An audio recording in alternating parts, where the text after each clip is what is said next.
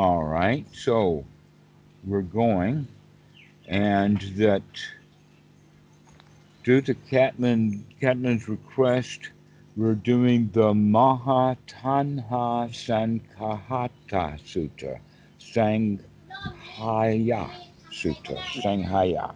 That's a hard word for me. In fact, I always thought that this was the Maha uh, Tanha Babanga Sutta because Babanga is actually the word for analysis. But this is the word Sanghataya, which means the, the end of Tanha. Mm-hmm. So um, this this sutta actually uh, has some controversy to it, and that the controversy is kind of easily understood. But uh, the reason that Catalin uh, sent this was because he saw a video. Do you remember who the video was, uh, Catalin, that you recommended? Uh, yeah, it was an uh, ex- an uh, Oxford researcher who the, I can give you his name. I forgot it if you want. Oh, the guy from um, uh, he teaches Oxford at Gaia House as well. Is that the guy?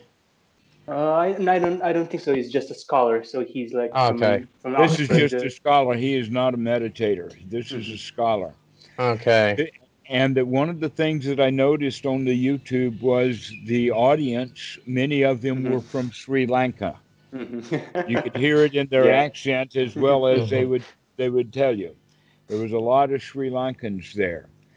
This one is one of those suttas then that um, stirs them up because most of this sutta is about paticca samuppada.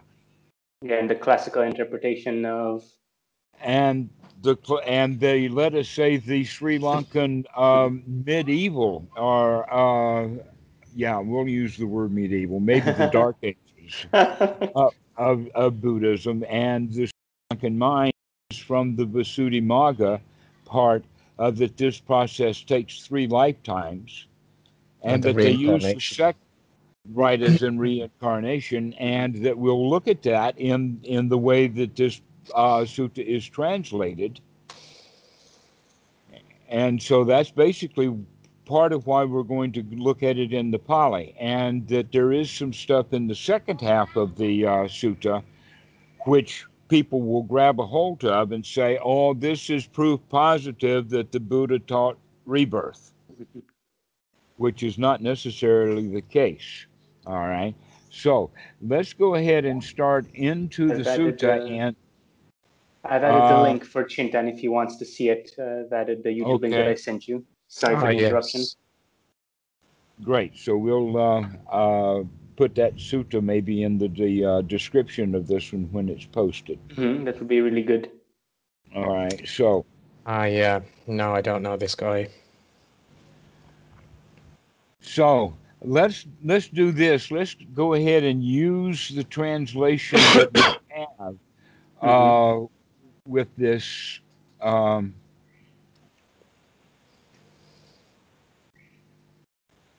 and um, uh, at the top of it, you'll see a little circular thing uh, that's used for settings. Let's go ahead and do the text settings. And, yeah, I already uh, have it set up for line by line Pali. Yep. you- Okay. Okay. When I the the link I sent you already had it set up for the line by line, huh? Okay. That was Very also good. my settings that I had before, so it's Yeah, same. It was um on my settings from before, line by line. All right. So, um, uh, they normally translate that first line as "Thus I have heard" or "This I have heard," but he's translating it as "So I have heard." But "Avam," "Avam misutam" means uh, there's no "thus" or "so" in there. It's just "heard me sutta." Uh, at one time, the Buddha was staying near Savatthi in Jeta's Grove in Anathapindika's monastery. Okay, let's look at the last Pali word on that line, and you can get the rollover, and you will see that Arame does not mean monastery at all. It's talking about a garden or a pleasure grove. Mm, All right. So maybe the translator's using a different um, uh, Pali dictionary than the one that they've got because I've seen him do that before with this word. So, um, understand then that the, the translations out of the Pali is more of a work of art than it is science. And it is better a work of art or science if you know what you're doing. and so this is part of the way of, of learning of uh, the suttas is by doing this but make sure that you begin to pick apart so that you understand the nature of the Pali. Let's look, for mm. instance, in the middle of this thing, and you'll see the word Viharati. Mm-hmm. The word Viharati or Vihara, without the T at the end of it, is actually the name that the, the what that uh, or the the living or the dwelling place of uh, the monks, the Vihara. And in Thai language, they've just merely shortened that into the word what, because the, the V, they have no V sound in the Thai language, it's a, it's a W. but they use the letter V for their sound, the letter W. For instance, Sukhumvit Road, but it's mm. spelled with a V. And I think mm-hmm. there's some German influence in there. So this, uh, in fact, this this V in the Pali could also be said with a W, so the Vihara or the Vihara. Mm-hmm. Uh, and that this means the dwelling. And he is using the word staying, and that's okay. Um, so, but you can see the next word is uh, jeta or jat, uh, jetavane, and then Anathapindikassa. You can see the names in here. So this stuff is not really all of that difficult. You can also see the word Bhagava, and the word Bhagava actually means fortunate or lucky or that you're blessed. But when mm. we use the word blessed one, then we have it as a very highfalutin thing. but but often the Buddha was referred to as just the lucky guy or the fortunate one. Um, so this is how we begin to understand that the uh, the translations uh, that we find are really good if they are mixed like this with the Pali, so that we can really figure out what's going on. Mm-hmm. All right. So now at that time, uh, a bhikkhu called Sati, son of a fisherman, had the following uh, harmful misconceptions. Now, the first thing that we're going to notice is the the uh, the play on words or the sati. Uh, sati exactly is a play on words, but so is son of a fisherman. Remember, we have the term of son of a gun, uh, or son of a bee, right? Or son of a fisherman. Okay, is taking on the quality of the fisherman, not necessary, and you can see that in the uh, uh, Putasasa. In other words, they're calling him. Now, what is one of the characteristics of fish that everybody knows about? They stink. Yep. Okay. So this is actually a play on words. When they're calling Sati son of a fisherman, there's another one where a monk has a, um, uh, let us say, a, um, a, a, a, harmful view or a misconception, and he's son of a vulture's catcher. so you can see how these uh, little digs are put in. Mm-hmm. Uh. All right, son of a I fisherman. Pardon? They also make a joke. They also make a joke at the end about be, him being caught in a net, a net of craving or a net of I forgot how it was. exactly, exactly. So we can begin to see some of this stuff that they're doing here is uh, uh, quite poetic. This is artful, and uh, that's why it tends to take so long to go through these sutras is because by de- by taking it this way we're savoring it this is actually quite delicious as i understand the buddha's teaching it is this very same consciousness that roams and transmigrates not another well let's just leave that for a while because this is going to be said often several men several of the buddha's monks heard about this and so they go and they have it repeated. You can see this repetition he's not uh, translating. Uh, so they went up and, to Sati and said to him, Is it really true, Reverend Sati, that you have such a harmful misconception? Now, basically, they're baiting him, asking him, Is it true you have such a harmful misconception? If you go to a friend and ask him that, He's going to know something's going on here. As I understand the Buddhist teaching, it is this, this very same consciousness that roams and transmigrates, not another. Now, what this actually is meaning, Bhikkhu Bodhi's translation, I think, is much better here, where where he's talking about uh, uh, actually experiencing uh, the results of good and bad actions. Okay. Uh, let me look at the funny. Vinyam is the word that they're using for consciousness here. Um, so let's go on. Absolutely, Reverends. As I understand the Buddhist teaching, it is this very same consciousness that roams and transmigrates, not another. Well, what that means is, is that he's defining what is being reborn, is, is that it's mm-hmm. consciousness, vinyam.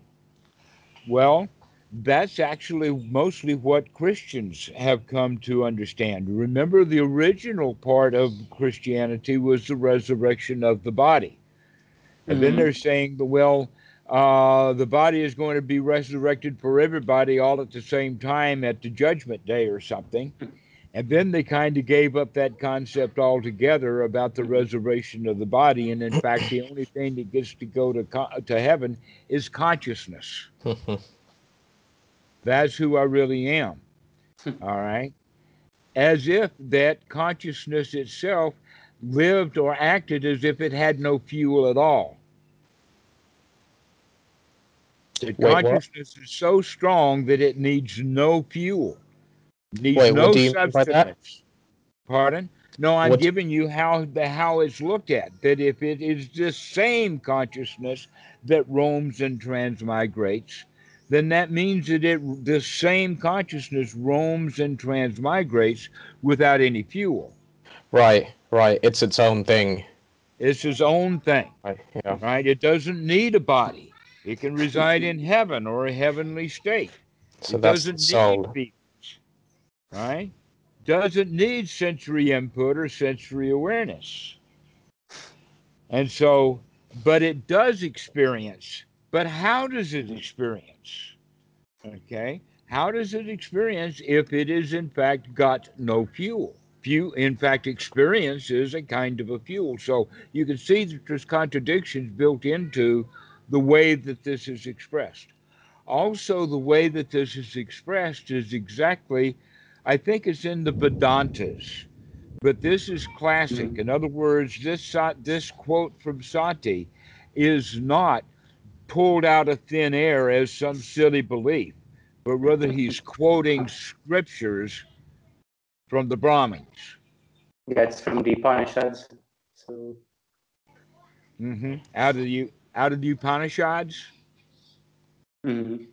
Okay. Yeah, just believe I'm not, in the. I'm not sure. I'm, I, am not a scholar on all of that. I know enough yeah. to know that there was some old books, but which is what it coming out of which book? I'm yeah, not sure. it doesn't really matter.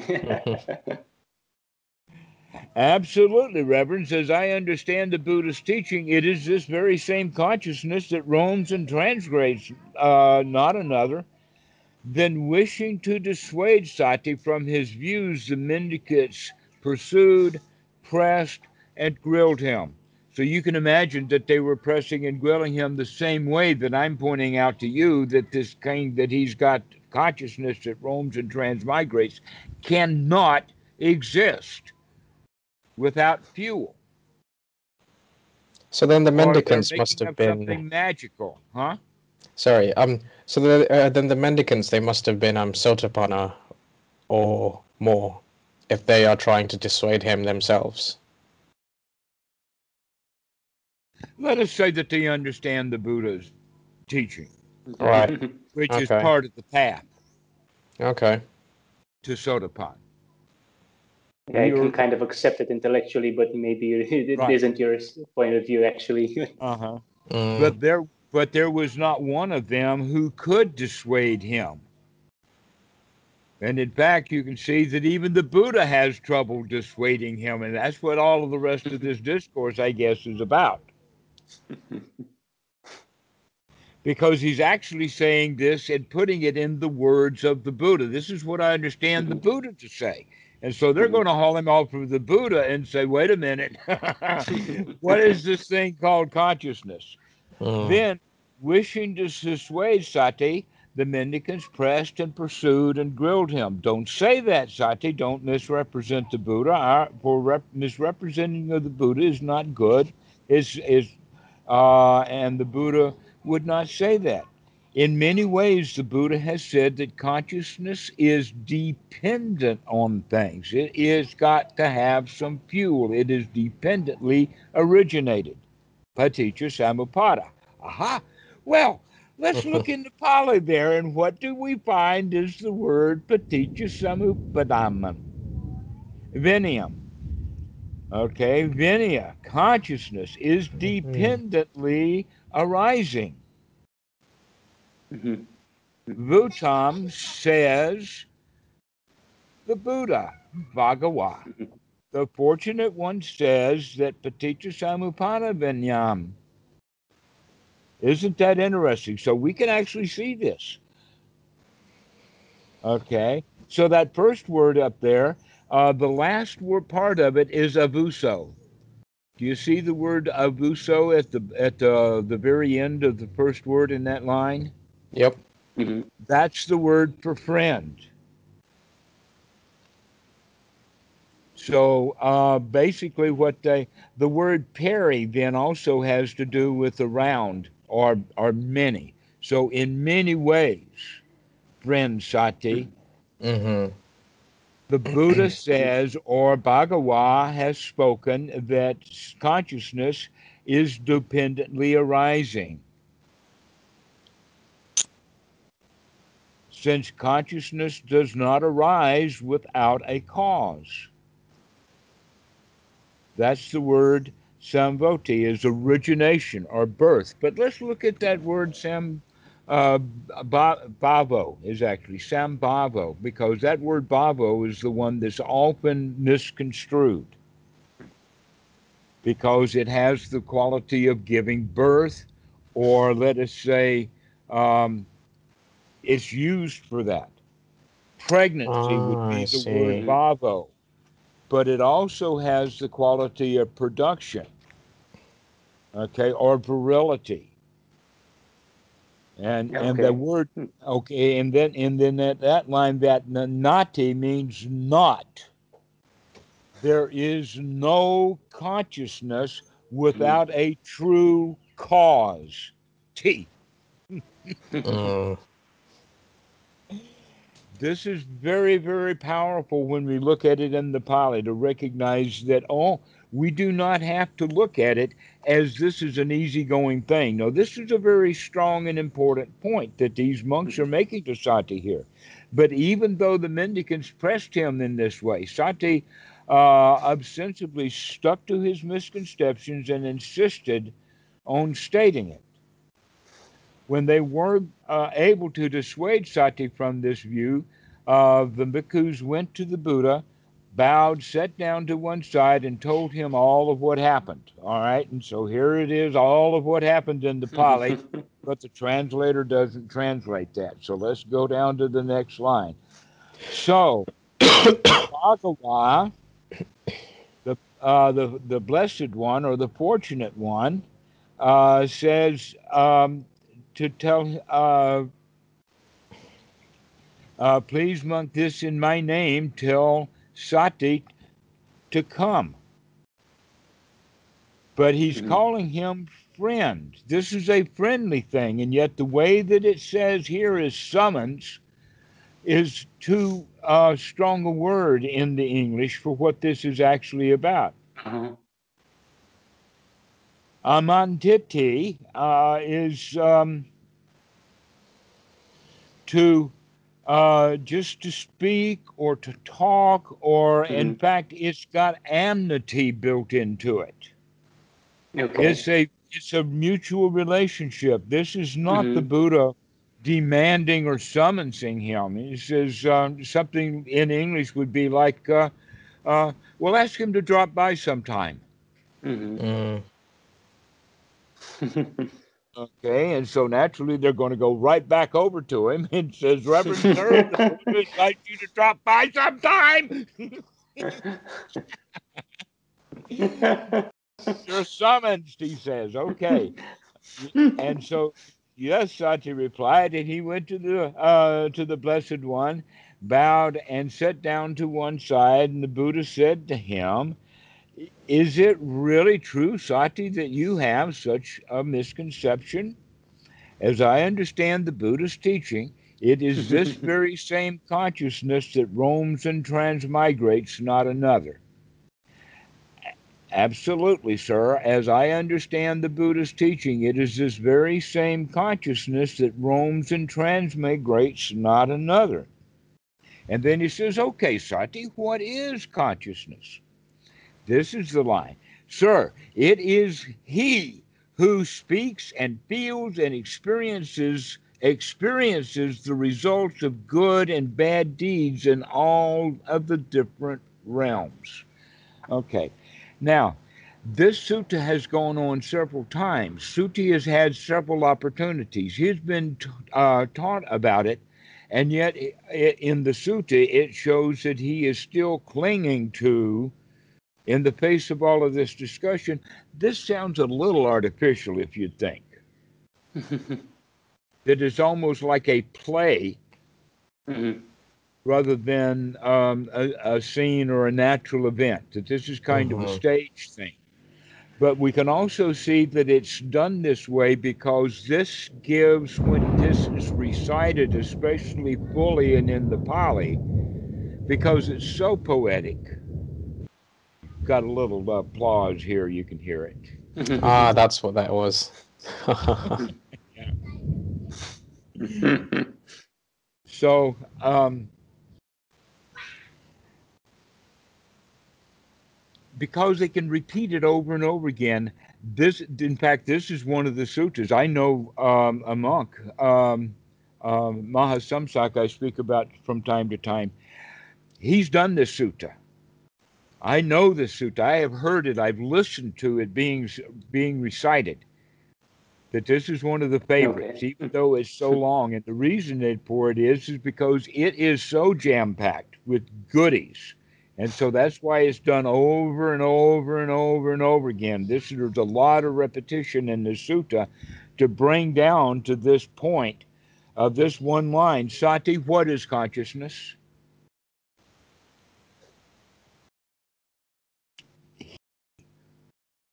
Self. It is one who speaks and feels and experiences the results of good and bad deeds in all the different realms. In other words, he's talking about the law of karma here. That the law of karma in all of these different realms are exactly um, the way that Christian. I mean, this is a, a clear statement of Christianity. This is the soul. Mhm. He's look he's confusing consciousness with an entity of soul, and but this is done in, in Christianity also. An example of that would be a, a way of looking at hell. What is hell? I mean, really, think about it. Hell is nothing but the unfortunate who have to uh, who spend their uh, existence as sort of a uh, an entertainment for heaven. It's, it's almost like hell is heaven's TV. because heaven itself has got nothing going on. Everybody's bored. All they've got is consciousness, and so they watch hell. I mean, this is in the Bible.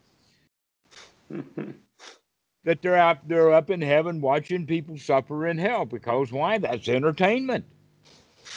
But all you have is consciousness in hell and consciousness in heaven, one consciousness looking at another consciousness, except for one little question Where are the eyes to see? if there is only consciousness, how does it get? So let's go on.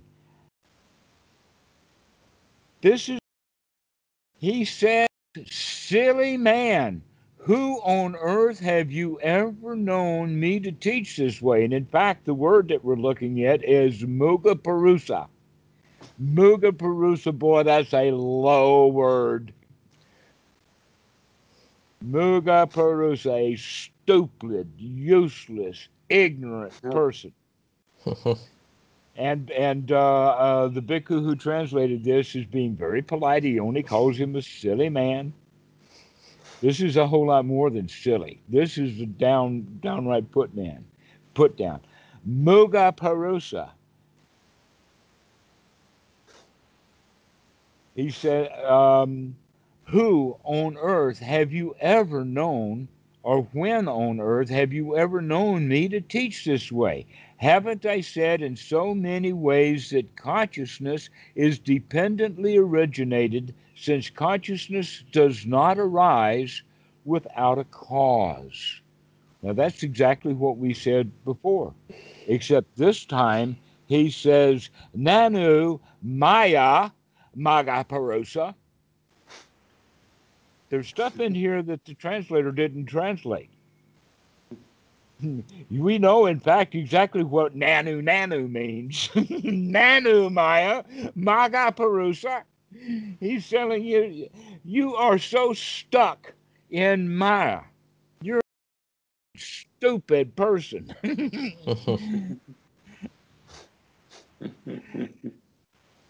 and so, don't you know in uh, that uh, Paticca Samupannam, uh, Veniam, Bhutam, the Bhutam is uh, the has been shown or spoken or said uh, over and over again that nati venusanam sam uh, bhavoti. That without uh, any cause there is no consciousness it's got to have some kind of fool. But still, you represent me by your wrong grasp, harmful self, harming yourself, and making such bad karma. Now, here is something that we can look at because this is a place where we have to understand that this is coming from the Buddha, that when we have these kind of views, views of rebirth, views of reincarnation, views of uh, uh, life after death, that they can be harmful.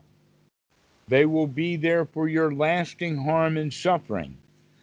Why is that? Because you cling to them. Ah, yes. And if we cling to them and we hold these views, then will this not, even if we are trying to practice anapanasati mm-hmm. correctly, we wind up not being able to do it?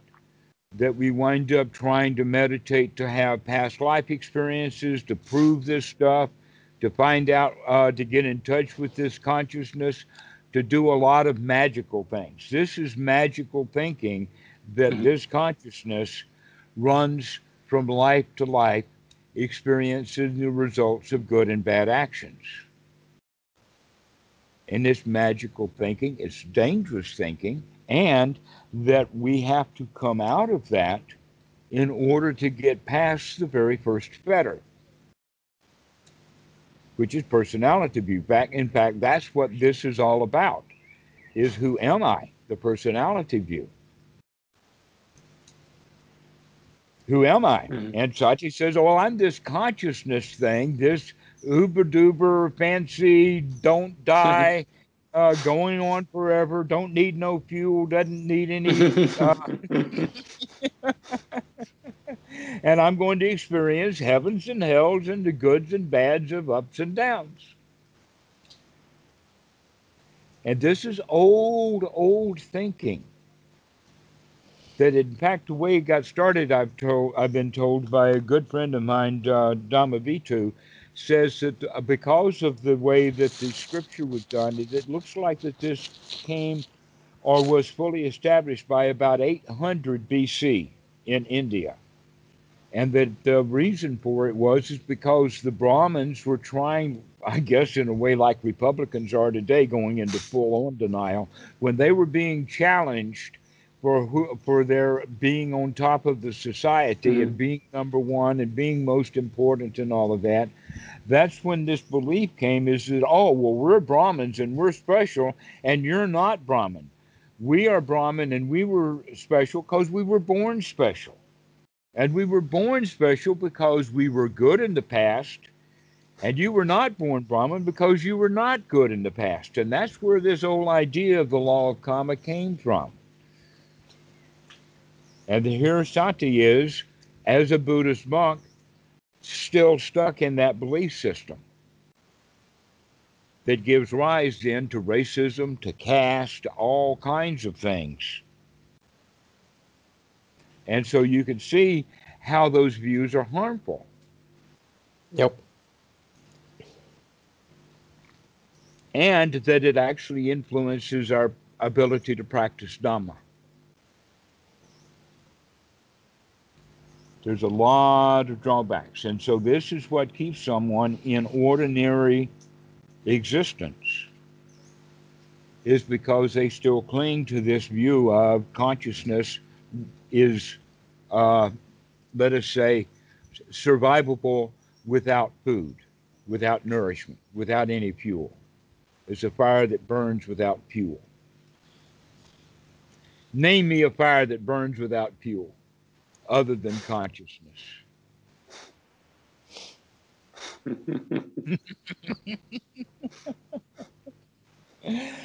so then the Buddha said to the mendicants or his the, the monks around him, Apako Bhagawa Bhikkhu and um, Anand Amantasi. Amantasi says that he's addressing them now. So this is kind of formal. Uh, it's a little bit more than said. He's addressing them. What do you think? Has this mendicant sati kindled even a spark of wisdom in this? Ah, that means then that this is the spark as long as people believe mm-hmm. in rebirth, they have not that spark of wisdom. They're still hoping for the future. They're still thinking magical thoughts that things exist without fuel, and that uh, this is ignorant kind of thinking. These kind of people can be led around by their feelings, like voting because why? They're trying to make the world a better place. Why are they trying to make the world a better place? Well because i'm going to be here next time.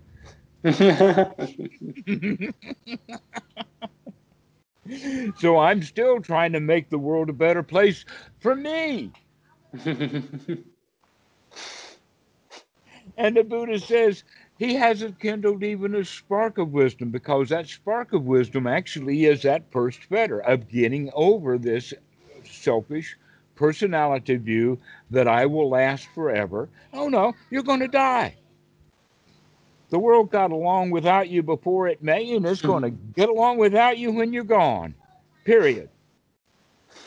And we don't know what's going to happen just because we don't we don't know what happened before we were born. We don't know what's going to happen after we're dead, either to, by, for, or without us. And that we have to come to that understanding, and that's the beginning of the path, the spark of wisdom. And so the Mendikas ask, How could it be that he's got a spark of wisdom? No, no, sir. Bante ti. No, he hitam bante, which is a very formal way of this ain't so. Uh, bante. When this was said, Sati sat silent, embarrassed, shoulders dropping, downcast, depressed, and saying nothing. In other words, he had been had, which was the point of why was he so ferociously clinging? And they pointed all of this stuff out to him, but now it's in the community. So what the Buddha is doing is he is using the um, the herding instinct to embarrass sati, the whole crowd. It's not just that. Uh, it's not just about the information anymore. It's that he's been embarrassed. So um, I've got a question. Mm-hmm. So what's um what's the difference between like that and harsh speech? Because okay, let us say that this is harsh speech. Okay, but I thought but that's um. And in fact, the Buddha uses that term in the sense of killing his students. There is a student that it says or the sutta rather, there is a sutta where it says that we treat the bhikkhus, new students, very gently. And if they don't learn, then we treat them really harshly. And if they still don't learn, then we kick them out. Yeah, yeah. I think it's a reference. It says first soft, like uh, they try softly, then hardly, then combination of soft and hard. And if that doesn't work, yeah, it's bye bye. Exactly right. Uh-huh. Uh huh. All right. So, yes, this is being harsh. This is the time for it. This is the time. Sati, time to wake up, boy. uh, I think it's more so about the the, Buddha- intention rather than the intention was good to. He saw that soft speech wasn't working and he tried it. It's not that being harsh is always wrong. It depends on the context, mhm. where you're coming from, and how informed you are about the effects of it will kind of always be a bit of a guess, but you can go off of what you know from experience. uh, all right. So, knowing this, the Buddha said, um, silly man, which you can see that word uh, moga purusa, silly man, you will be known by your harmful misconceptions. All right. Now, um, this is actually the last word. There is ditti uh, gathani. And what that means is ditti is view, Mhm. and gatha means singing. So basically, Okay. what he's talking about is is that you will be known by singing these wrong views or Oh, singing okay. these views. Mm. Okay. Um, and so he then says, the monks about this. Uh, when the Buddha said to the monks, mendicants, do you understand my teachings as Sati does when he re- misrepresents me by the wrong grasp, harms himself, and makes such bad karma? No, sir. In many ways, the Buddha has told us that consciousness is dependently arising since consciousness does not arise without a cause. Good mendicants. And so they're repeating in Mm. This thing over and over again. It's got to have a fuel, it's got to have a cause. And they are talking again about that people who hold these wrong views of rebirth continue to suffer. It's almost like the, if we cling to rebirth and don't let go of that, we're not going to make much progress. If we still, and the other part about make such bad karma is because we cling to that karma, we cling to that consciousness in the sense of experiencing the results of good and bad actions. Right? So that means that we're subject to the law of karma, to where the Buddha says, no, come out of your karma, come out of those actions and the results of those actions. And so that's part of the reason why people who believe in rebirth also believe the, in fact, the whole reason to be reborn is so the karma machine can dig you up just to kick your ass. So just like being bound by your baggage. Bound by your baggage, exactly. But Guess that can what? be like good or bad. You're not bound by your baggage, though every traveler thinks he is. And look how much suffering travel is because people think they're bound to their baggage. Uh-huh. Actually, they think that the baggage is bound to them or it's mine. it's mine, which means it's bound to me. It's got, it's got, but it's really the other way around now, isn't it? The baggage owns them. So, exactly so. Our baggage is the karma from the past. And uh, that continuity of consciousness that we've had from children then gives rise to the delusion that that consciousness will continue on. Well, guess what? It hasn't really uh, been continuous ever. That it's, it's only there when we know, and we notice it when it's there, but when it's not there, we don't notice that. And if we did notice it, we would be conscious of it, period. and so we are not conscious of when we're not conscious. and so um, they say yes, for in many ways the Buddha has told us that consciousness is dependently originated, since consciousness does not arise without a cause. It is good that you understand my teachings like this, for in many ways I have told you that consciousness is dependently originated, since consciousness does not arise without a cause. But still, sati misrepresents me with this wrong view, harms himself, and makes such bad karma. Now, this is repeated now three times that these thoughts are not just junk thoughts. This belief in reincarnation is not just, oh, well, if you practice correctly, eventually you'll be free from such beliefs and then you'll just merely move right on very quickly. Oh no, the Buddha says a first spark of wisdom, and without that, you're going to continue to cause yourself harm. That's exactly what this is about. And many people read right through it looking for something else, and they wind up missing these points. This will be for his lasting harm and dukkha. Here is dukkhaya. Consciousness is reckoned according to specific conditions dependent upon which it has arisen. Okay, so now he begins to go on into how the various sense organs operate consciousness that arise dependent on, on the eye and sights are reckoned as eye consciousness. In the Pali, it's uh, chakuncha, which is the eye. And mm-hmm. then paticca and rupe. Okay, here's the rupe, which like the Buddha rupa or nama rupa, the mm-hmm. physical reality that which we see, the outside world, uh, and uh, the it arises as consciousness. Okay, so the way that we could say that in English is is that with the eye and the object, we can see it. Sight arises, but that sight is dependent upon both the eye and the sight itself. Uh-huh. So not only do the people in heaven need a hell as a sight, they need eyeballs they don't have.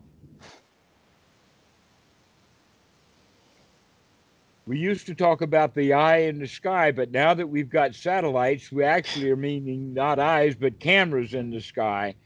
But it's the whole point until we had cameras in the sky, we could not see a sky view. Yep. Right. But now that we have eyes in the sky, guess what? We found out that there really, other than the cameras, there's no eyes in the sky. Just a big eyeball down there looking. And the people in the Catholic Church for centuries taught that there was some eye in the sky watching. But without the eye and the sight, there is no arising of Vinnana. is dependent upon the ear and sounds. Consciousness that arises dependent upon the nose and smells is reckoned as nose consciousness. Now, I want you to take notice of the third word, or actually the first and the third word of there, of what is nose and smell. Okay, it's the same word, Gandhi and um, Ganacha, the nose in combination with Paticca, Gande, the smell, and we have the arising of consciousness. Okay, so the word smell is two different things. Uh, in the sense, the smell is actually the object, and then the smell is what we do with it. Like it smells fishy mm-hmm. use it as a verb. Okay, mm-hmm. so um, odor itself. Then we have what we do with it. But I want you to take notice of this word gande in there because we're going to use it later in the sense of we're talking about a fragrance or an odor uh-huh. or something. Okay. Now, the next one consciousness arises dependent upon the tongue and taste, consciousness that arises dependent upon the body and the touches is reckoned as body consciousness, and the consciousness dependent upon the mind and thought. This is actually the most important one, is because this is what mostly consciousness is. Is consciousness of the old thoughts that keep running on and on and on and on. They originally came from the outside world, got mixed up with the old stuff, and is replanted as memory that we bring up, and now we're conscious of the mind as it spins. But many times the mind is spinning and we're not very conscious of it. In other words, thought can be there, but if we're not mindful or paying attention to uh, that that thought, if we're not observing it, if there's nothing to it, then we're really not conscious of it. But we can be. It is like fire, which is reckoned according to its specific conditions based upon which it burns. For instance, a log can burn, uh, and we can call that a log fire or twigs can burn, and we can call that a twig fire. We have grass and call it a grass fire. We can have cow dung, and then we can call it a cow dung fire. I don't know if you've ever been around cow dung fires, but boy, that's what India smells like. It India smells like one big cow dung fire. yep. And a fire that burns depending upon husk is a husk fire, and fire that depends upon rubbish is a rubbish fire, like a, a, a Trumpster fire, just rubbish. And it's all it's a fire, and that fire is dependent upon the rubbish, and that a rubbish fire has a characteristic, and that is the odor of that fire. And so these fires have various characteristics based upon how it burns, whether it burns well or not well. Cow dung does not burn very well, so it's very long lasting. As opposed to husk or grass or twigs, they'll burn very quickly. So there's many different qualities of the fire based upon the fuel. Um, in in this same way, consciousness is reckoned according to specific conditions upon which it arises. And now, without translating, he's taking he's going back and talking about that the eye and the form uh, or the object uh, causes um, consciousness. And that's all repeated in the sense of that it's based upon a certain condition. Mm-hmm. Everything is conditioned. So here the verb is going to be moves or grows. That's the agachati. And so all of the six uh, six base are, are talked about again, including the nose. You can see the word ganja. Uh, mm-hmm. And uh, now he says, Bhikkhus, do you see that this has come to be? In other words, what he's saying, don't you see that this is the way that it actually is, that consciousness is dependent upon an, um, let us say, a sense organ and a, a source of fuel. And together, these two pieces bring upon um, the consciousness. And they say, Yes, sir. Do you see that it originates with that as a fuel? Everything has to have a fuel, including consciousness. Do you see that when that fuel ceases, it has uh, that things come to be as liable to cease? Here we're using um, actually the Pali is Naroda Dukam Nanti. Okay, that uh, that things the dam the dhamma will cease if it is robbed of the fuel. But sometimes that's not necessarily the case. In other words, um, sometimes the cause does the effect. When you take the cause away, that doesn't rectify that particular result. An example of that is is that in the the uh, the Patimokkha, there is a restriction for the monks that they're supposed to have the bowl four to six inches from the edge of the table or the shelf or whatever, because if you place the bowl with kind of a round, shaky bottom mm-hmm. uh, close to the edge, it's liable to fall off. Right? So if you have broken the bowl because you set it too close to the edge and it does break, then the next bowl you set back away from the edge does not mean that the original bowl is back in good shape again. uh-huh. It's still broken. and so we're leaving that kind of an out here, but normally when the fuel runs out, the fire stops.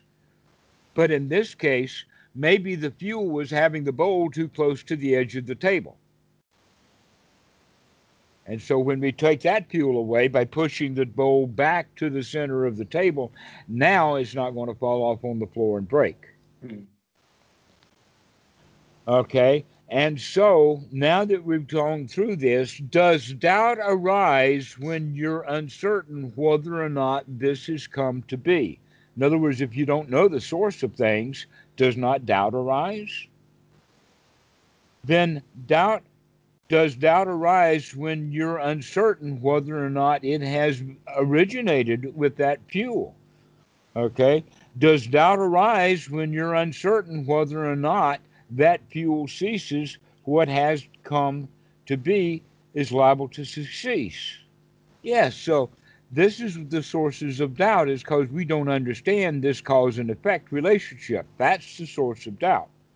Is is doubt given up in someone who truly sees with right understanding that this has come to be. Yeah, we get that things happen because of a cause. And when we do that, we no longer are confused.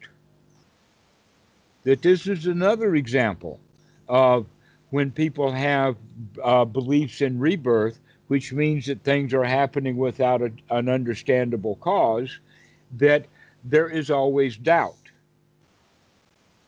When people believe in rebirth or reincarnation, they don't fully believe because they really do want evidence.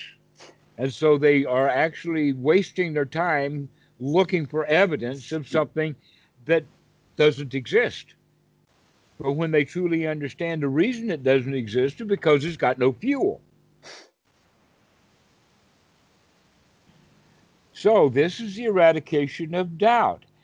Is doubt given up in someone who truly right understanding that this has origination with that as a fuel? Okay? This is an important point. Who truly sees with right understanding that that this here has originated with that as a fuel. Your consciousness has to have fuel. When the fuel is gone, your consciousness is likely to go. Hmm.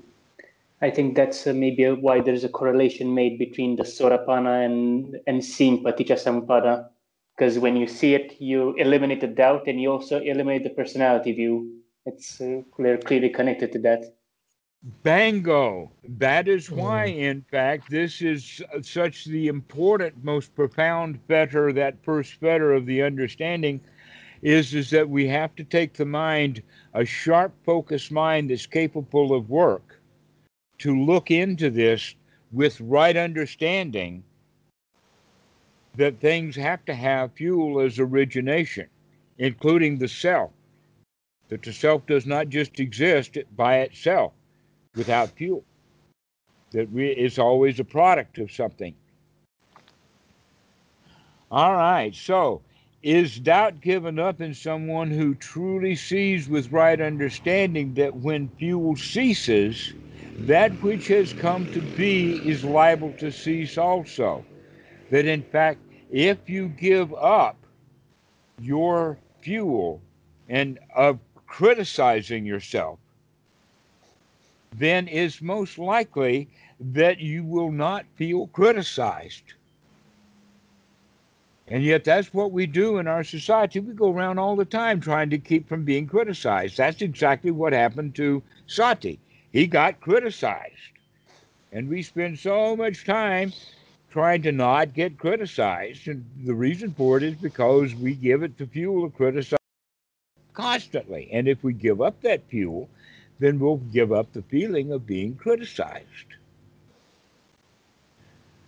That's an important one, but there's so many others that if we give up that fuel, then the result will begin to wear out, to cease. One of the examples I give of that is, is that if you've got a weed, let us say, that's growing out of, uh, the division in two pieces of concrete, you don't want to dig up the concrete and tear up the sidewalk or the pavement uh, to take care of the weed. But what you can do is every time that weed grows, you can whack it off.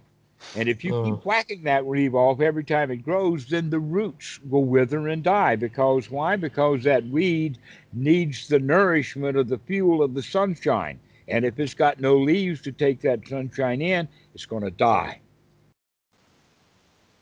We do that exactly too. Whenever a weed comes up in the mind, we whack it off Mm-hmm. and if we keep whacking it off over and over and over again, we derive, we rob the underlying root cause tendencies of any fuel for it, and it eventually withers away and dies without remainder. And all of that is put right here in this. This is such an important phrase.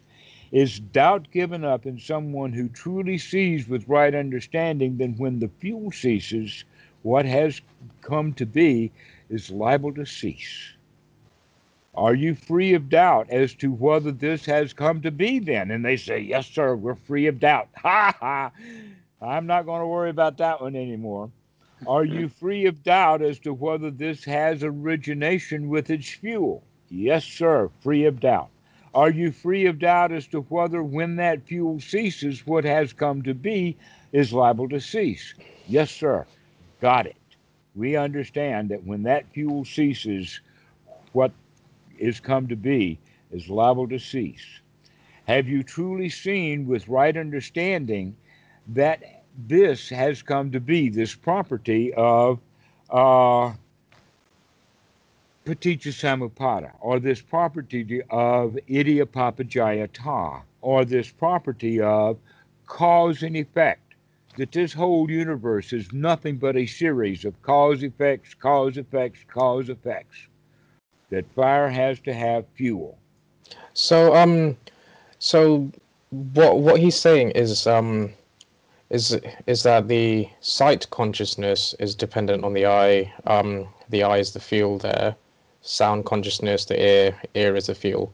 So he's saying that um, it's the concepts of the eye and the ear that um, need to be let go of as um, things in and of themselves. Not necessarily.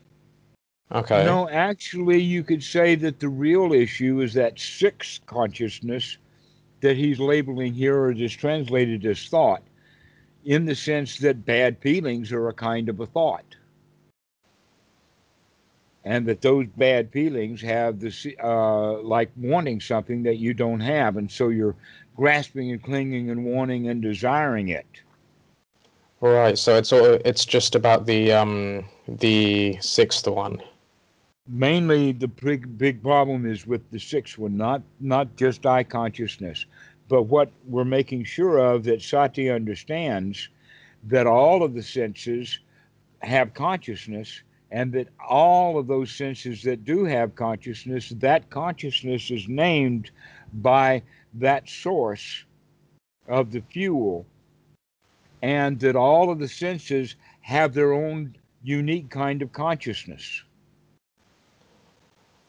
Okay. Um, the reason why I'm asking is because um, when when I was on the retreat um, a few weeks ago, it did feel like there was no separation between the senses. Um, they were all kind of like one consciousness.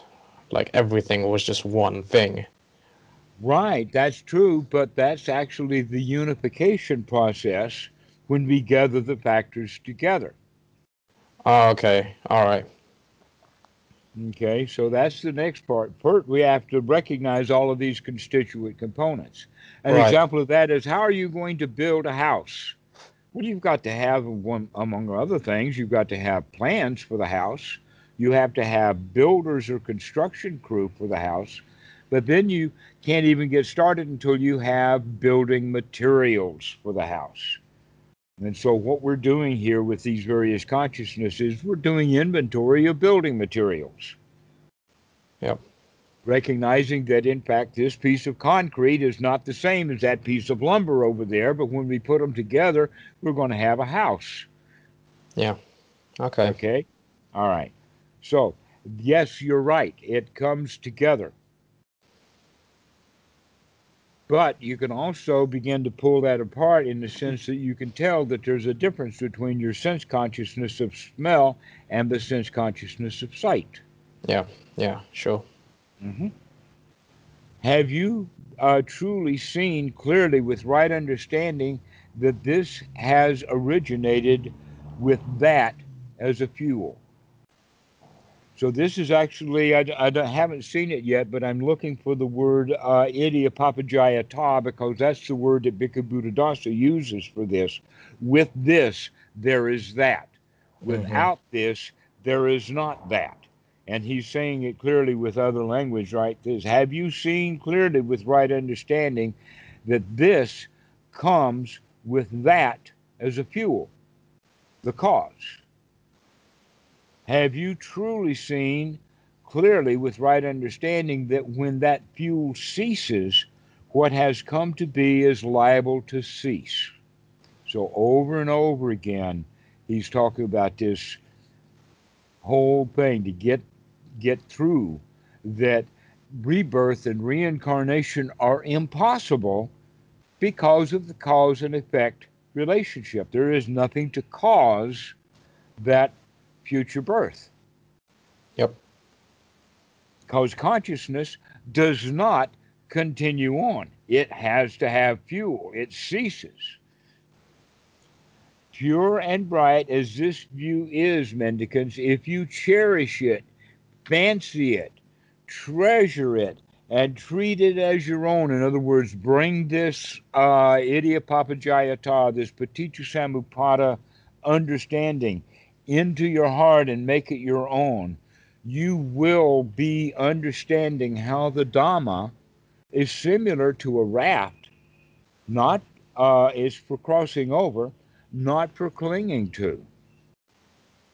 In other words, this is a uh, we know this uh, issue of paticca samuppada or this issue of cause and effect and cause and effect is to get us some places to cross us over that sea of dukkha, not to to be held on to as if it were some um, identity important teacher uh, icon uh, chiseled Ten Commandments on the walls of the Congress Hall, you know, that kind of thing. That is not for iconic use or symbolic use, it's for the actual practice to put it into gear. Uh, and also similar to a raft. In fact, this is harken back to the uh, to the sutta number two, the um, no, Sutta number 22, uh, uh, the, the simile of the snake, where he also talks about the raft. The raft is for crossing over. So we don't set up a shrine to the Dhamma or to Paticca. We don't construct religious halls to it. There's a, actually a, a, beautiful and interesting story that uh, Goenka tells about the little old lady, the Indian lady who was uh, ill, but she couldn't afford to go to the doctor. And so she went out begging and she got enough money to uh, to pay for the doctor. She went to the Ayurvedic doctor on the second floor. He saw her, he saw her condition, and he prescribed medications for her. Stairs to the pharmacy that was associated with this Ayurvedic doctor, and there she bought the medicine, and she also bought um, a, a, framed photograph of the doctor and some candles and incense. She then took it all home and she put the candles and the incense and lighted up and put the photo of the doctor and the medicine up on that shelf. And she bowed and she scraped, Oh, thank you, doctor. Oh, you've been so helpful to give me this medicine. But she didn't take the medicine. Ah. She praised the medicine as coming from the doctor. And look at that's exactly what happens with Christianity. They praise Jesus, but they won't take his medicine.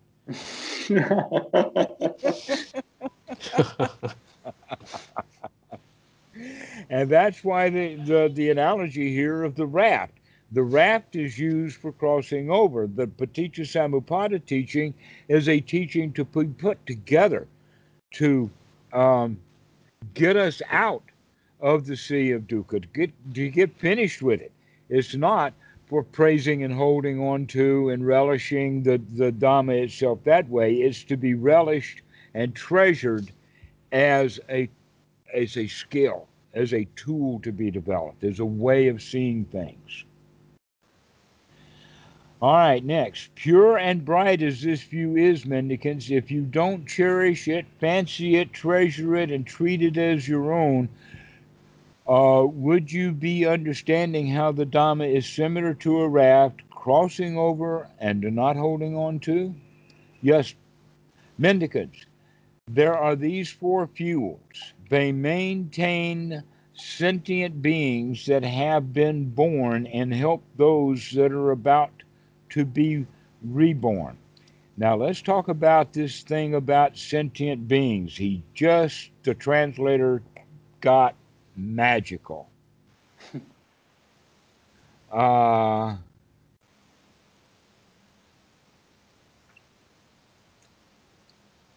ah, okay. Here's that word baba.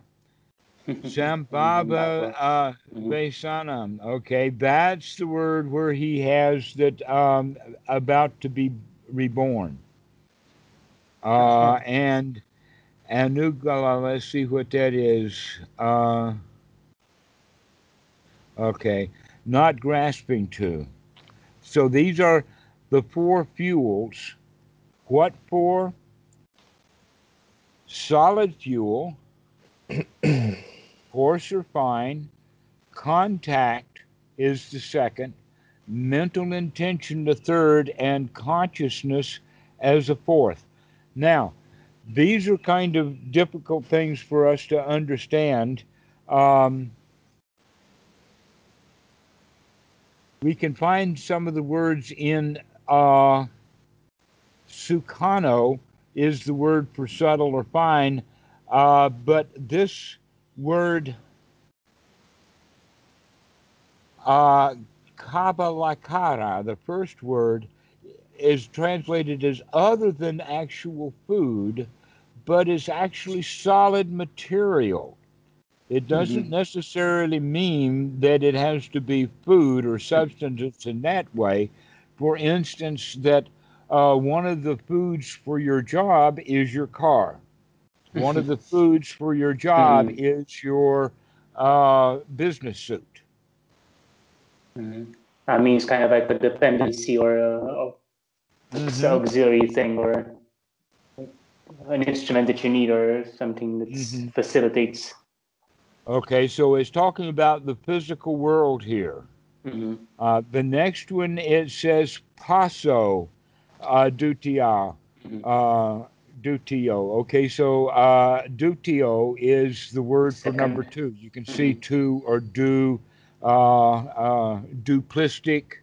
So mm-hmm. the D and the T get messed up. And that word pasa, what do we mean by pasa as as a fuel? What that means is is that we as a social animal, we crave contact. That craving for contact. So we're using the word uh, in the sense of not it contacting us, but that we're craving contact, that we want to have, just like materialism, that we want mm-hmm. to have contact with people. Um, the next one is mano, uh, which is actually the word for man, and that uh, uh, Sant, San Tisano, you can see the Sita in there, and Santisa is cognition. They're using the word intention here, but mostly what we're looking for is, is that we want to know things. Uh. This is curiosity. We want to know. Now, the basis of that uh, is is instinctual that we really want to know that we're, we're, we're a curious species. If we weren't curious, we wouldn't have bothered. We would just sit down and be happy. And so you can see that this is one of the, the things that drive us is the willing or the wanting to know. Uh, and then he says uh, consciousness is the fourth. Why is consciousness here in this list? is is the sense that we have to know. And by by knowing that gives rise to us wanting to know. We want to cognize. We want to have intention. We want to learn. We also want to have contact in fact we could say we could go so far as wanting to have contact with knowledge. Okay? So basically, what this is is this is four different levels of the kind of greed that we have, and that these these kinds of greeds are the fuels that maintain our existence in hell. The sentient being, the one who is born in suffering and misery of wanting material things, wanting contact with people, wanting socializations, wanting to know things. These are uh, what we're talking about here. And what is the source, origin, and birthplace and root of these four is the craving that I had mentioned. Okay, well, guess what? The Buddha has just now started right in to Paticca Samuppada in detail, but he's picking up at about step eight or so here. All right.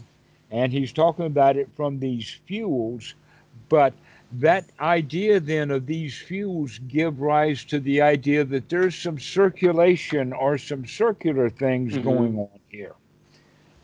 And so they we have to get into the cycle someplace.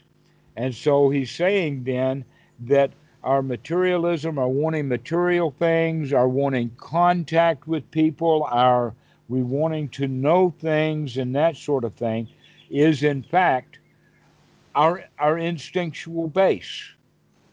We can see that it that it's there. The Buddha really knew this, and he's using the language for the four primary instincts here. That that contact is the the herding instinct, and that the uh, uh, wanting material possessions is also the procreation instinct. And wanting to know things is the territorial instinct, and the Vinyan, as the fourth, is the consciousness of I am. So, with that as the source, this is what causes these four instincts is the craving and clinging. This is where the word tanha comes from. In fact, you can see the word tanha. Uh, mm-hmm. Taking this food is tanha, craving, thirst. And, it, and just to make sure, he uses it twice. Mm. Tanha Nidya and Tanha Samudaya. It's actually for, I think, all of them, all four of them. Oh, actually, all Tanha four of them, right, mm-hmm. for oh, each yeah. one of them. Tanha uh, for taking things, Tanha uh, uh, which is the interactions that we okay. have with people. You can see the word mudita right there. That's great. Thank you for pointing that out. Uh, tanha uh, jitaka and tanha uh, pabhava. That's that word bhavo again, the mm-hmm. com- becoming, craving. Okay, and what is the source of craving? In other words, the wanting. Now we can go back to the language that we're familiar with. Here, tanha, or craving, is that state of wanting. And what is the reason for wanting things? Is because we like it, we don't like it, or we don't know whether we like it or not. There we are, feeling. Tanha Vedandada, Tanha uh, Vedana Samudaya, Tanha Veda uh, Jantika and Tanha Veda Pababa. Pababa. Okay, there they are. Isn't that interesting? And yet the translator only used the word just feeling and stopped there, to where in fact this is really pointed out that we have feelings that are associated with those four uh, fuels. And then what is the source of feeling? Vedananayam Bhikkhave Kim Nidana. Kim. Okay, so this word Kim here is uh, what is the source of it, and he says contact. Now, what we're talking about here is not the contact of um, wanting to be in contact with other people or our socialization instinct. Here, the word contact is used in the sense of how these things contact the mind. That these four things arise in the mind and they contact us. And what is the source of the contact is these six sense space fields. Okay? Except mm-hmm. that this six sense space fields is not well translated because what we're really talking about is the Salayatana which is the internal representation or what we do to make sense out of things. Mm-hmm. Okay, so pasa, salayata dinano, and mudito, and uh, jitako, and bavo. You can see them. And what is the source of these six sense bases is nama rupa. Okay, and so the salyatanam is caused by perception. Here, perception is used in the in the labels of nama rupam.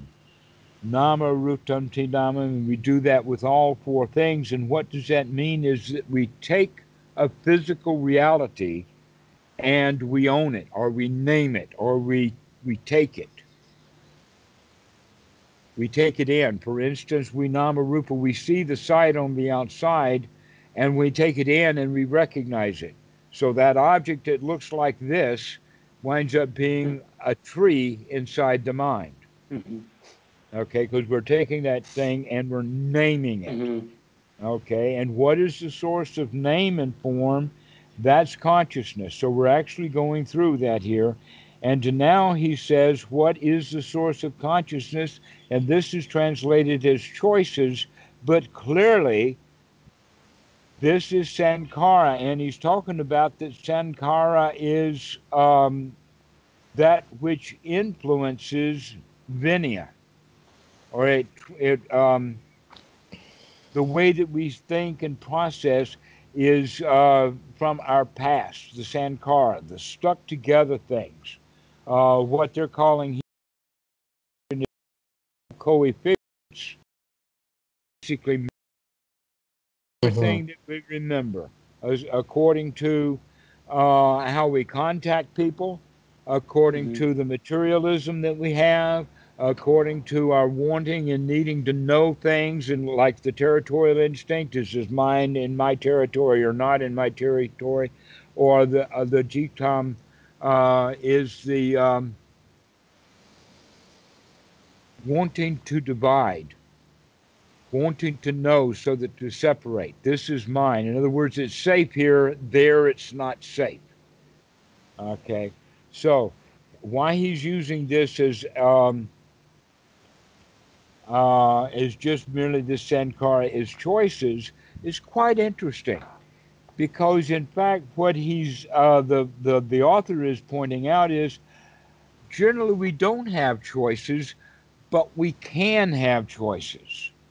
We can have choices about our sankara if we know what what's going on with clear understanding. But generally we don't have any choices. And so I would translate that better is uh, consciousness is based upon um, the random choices that we make or um, or whatnot. But Wait, I'm a wait, little so- confused. I don't like the way that he's using choices here. That Sankara really is is unconscious choices, not conscious choices. And what are the source of choices? Ignorance. Okay, so that just nailed it right there. Mm. Sankara, Ajivadana, Ajiva Mudata, Ajiva uh, Jatika, and Ajiva Pababa. It's the ignorance about everything that is the Mhm. basis of our uh, memory system. And I pointed that out many, many ways and in many times that we don't see straight, we don't think straight, we don't look straight, we don't uh, hear straight, and what we remember, we don't remember straight. Mhm. and when we let it sit in memory, it rots away. And then when we drag it out of memory, we don't drag it out very well. And so I wouldn't really call it choices. So, choices are conditioned for consciousness, and uh, consciousness is the condition for name and form, and name and form are the conditions for the sixth sense base. Now What he's doing is he's going back in the other order. First, we go down to ignorance, and then we look at it, and this is the chart. Okay, so ignorance is the condition then for choices. So now the whole texture of what is being said is that itiko ba- uh, bhikkhave ajiva pachaya sankara. Okay, so um, it means that ignorance pachitra causes the sankara. It doesn't mean that uh, that ignorance creates the sankara. It means that ignorance influences the creation of the sankaras. That's an important point. That it's actually a conditioning. Mhm. Okay, that uh, but um, perhaps a better way then would be as a as a support or a conditioning ingredient. And then the Sankara then conditions consciousness and our name and form. The name and form conditions the Salayatana, what we do with it. What we do with it then, it contacts us. In other words, the sixth sense base of the Salayatana here, the Nama Rupa Pacha Salayatanam, means that uh, our perception creates that which we then call we receive or perceive, or we recognize, or we recognize. Uh, another way of saying it is that we mentalize, and in our language, we often will use the word we realize. Oh, I just realized something, right? Hmm. That's the Salayatana. I just finally put things together.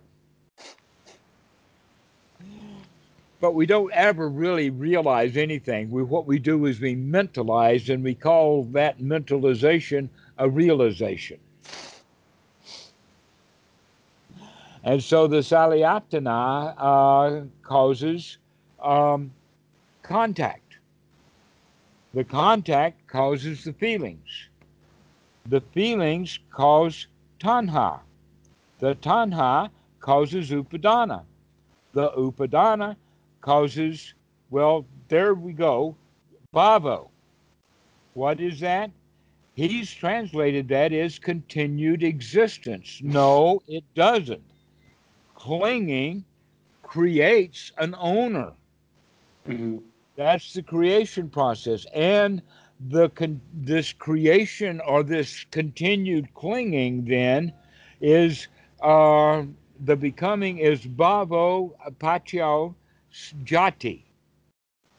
Jati is taking um, a self, but you can see the translator was conditioned, and he puts that as rebirth. and there's no rebirth there. This is jati and that jati can be used. If you roll over it, you can see that yes, it does have birth or rebirth, but it also has uh, uh, a kind or a sort of. Mm-hmm. In other words, when something is developed, it develops into something of a kind. Basically, what this is really pointing at is where, where we are uh, reborn is we're reborn in a woeful state. We're reborn in hell, or we're reborn as a ghost, or we're reborn as a dumb animal, or as we're uh, reborn as a frightened warrior. These are the places where we get reborn. But um, the the mind that remember how this whole thing started that could that consciousness is dependently arisen. And here the translator now is getting into this idea oh there there is rebirth because why? Because jati has been translated as rebirth by other translators and so he's going along to get along. I mean this is what uh, uh, Bhikkhu Bodhi uh, translate jati as he translates it as rebirth and so uh, Sujato better follow along suit So jati, once something is born, guess what happens to it?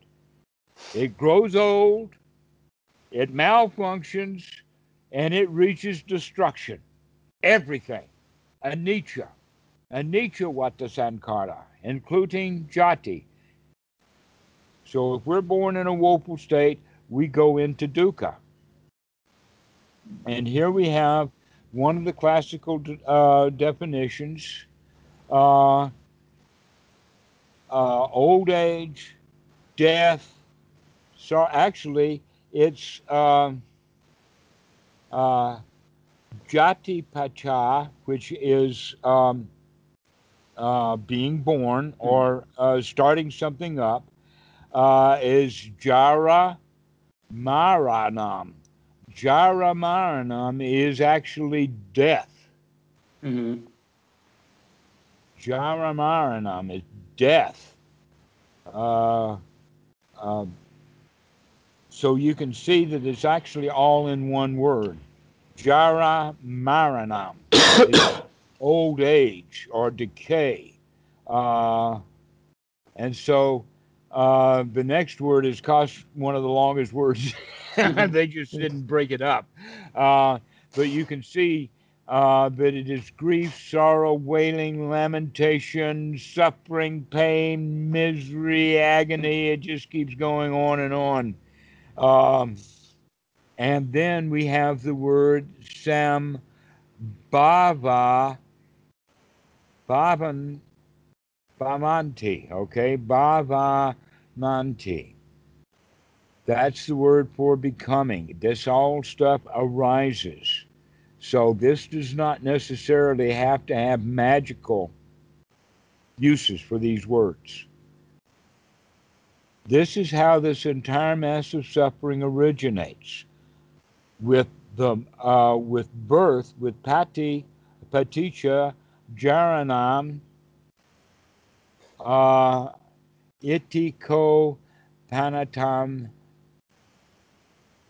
Bhutam. The word Bhutam is spoken. This is what I have said that uh, when you are born, you that will be a condition for being old, sick, and die. Now, that's a good reason for people to believe in um, in the magical idea that oh, that means that I can do something now so that I won't be reborn in the future and then take on yet another old age, death, and destruction. But that's again magical thinking. What they're really talking about here is that we can, in fact, stop this whole mass of suffering by stopping it early so that we do not get reborn in one of these woeful states to suffer through it. Mm-hmm. Okay, and uh, uh, sorry to interrupt. I'll have to head off to work in a minute or two. So, uh, oh, we didn't even get into the half of it. Okay, we're just uh, why don't we finish this first half? Uh, can you wait another 10 minutes or five? Uh, not really. I have a meeting. Uh, I have to join a call for meeting at work, so I can't really. All right. Well, we're just about to the halfway point. Mm-hmm. Why don't we finish it another time? Uh, why don't the two of you get together on Skype separately then? and see if you can find a mutual time to call. And if not, then yep. I, we can finish the second half for each one of you individually. I don't mind. Mm-hmm. Okay. I'm I'm free can... basically every day um, around this kind of time. Whenever it's good for you, Catalin. Yeah, so I have a meeting starting right in a minute or so. Uh, so I had to, so I have to join a bit earlier if I want to not have not be interrupted here. All right. Basically, what we're going to do is we're going to go through Paticca Samuppada up and down again. Mm. that it goes forward and then reverse and then forward again and then reverse, and the language is different with each one of them. And that much of it is not translated. Okay, mm. so okay. let's let's finish that off now because I imagine that. Sorry for uh, that. Uh, for the okay. Okay, in fact, we've been at it for an hour and a half. I knew this thing would take three hours. Yeah.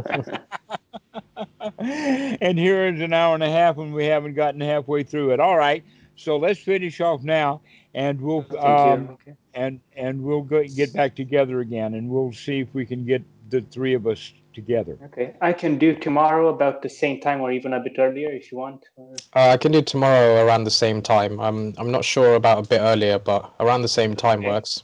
Mm-hmm. All right. Actually, see you guys. Okay, then. See we'll try. Thank you. bye bye. Bye. Okay. Bye bye.